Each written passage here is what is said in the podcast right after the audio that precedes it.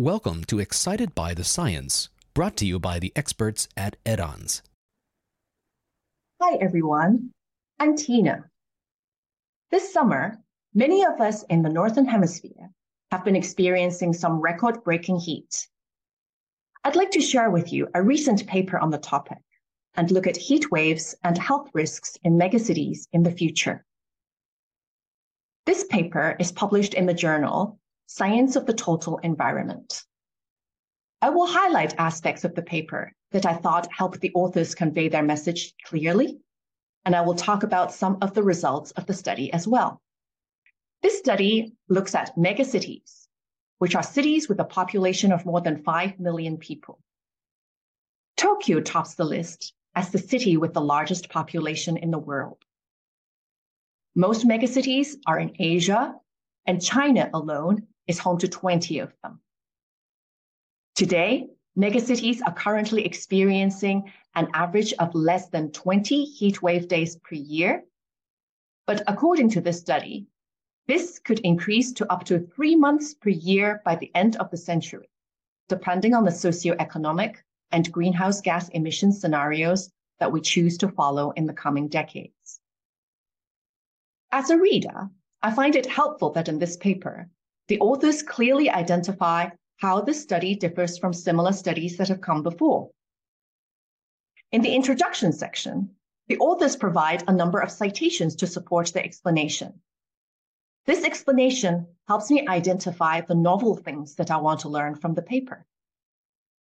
And one of the novel aspects of this study is that it combines a focus on megacities, heat wave frequency with future population projections and gross domestic product. Heat wave frequency is only one of the metrics we need to measure to assess population exposure to health risks related to heat waves. We also need to know how many people will be exposed to this heat.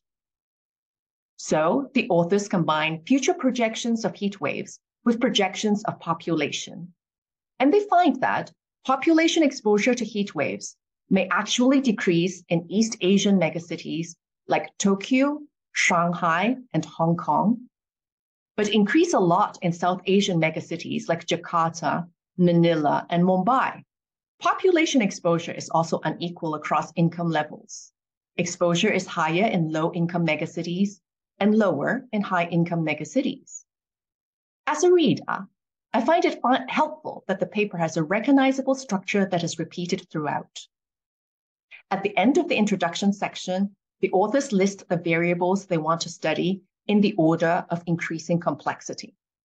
So first, heat wave frequency, then population exposure, then exposure according to income levels, then exposure inequality, and finally, contribution of different sources to exposure. And this same order is repeated in the abstract, results, discussion, and conclusion sections. This structure makes it easy for me to quickly find and focus on the variable that interests me. And if there's something that I don't understand about a more complex variable, I can easily locate the information at a lower level of complexity to help me understand. The paper also has a graphical abstract that follows the same structure. One strength of this graphical abstract is that it conveys the concept of population exposure in a few simple images. For some journals, like Science of the Total Environment, graphical abstracts are mandatory. You can use this as a unique platform to create a new image to advertise your ideas. Intuitive and eye-catching graphical abstracts can help increase the readership of your paper. Thank you very much for spending time with me today. Goodbye. Asking the right questions is key to making breakthrough scientific discoveries and advancements. And as the research landscape grows more competitive and complex, finding innovative, interdisciplinary research ideas is more important than ever.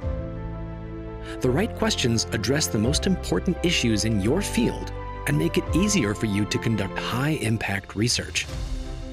At Edanz, we can help you to generate these questions, outline a potential study, and present it in a way that helps you to secure funding and quickly make your idea a reality. our team of creative experts will conduct a deep analysis of the research landscape in your field, identifying gaps, finding the right questions, and helping you find inspiration for your next project. We can also help develop innovative study concepts, a synopsis, and a full protocol, so you'll have a study that is very likely to be accepted by a high-impact, peer-reviewed publication. Let Edanz help you to make informed decisions, save time, money, and resources, so that you can advance your field and make the world a better place.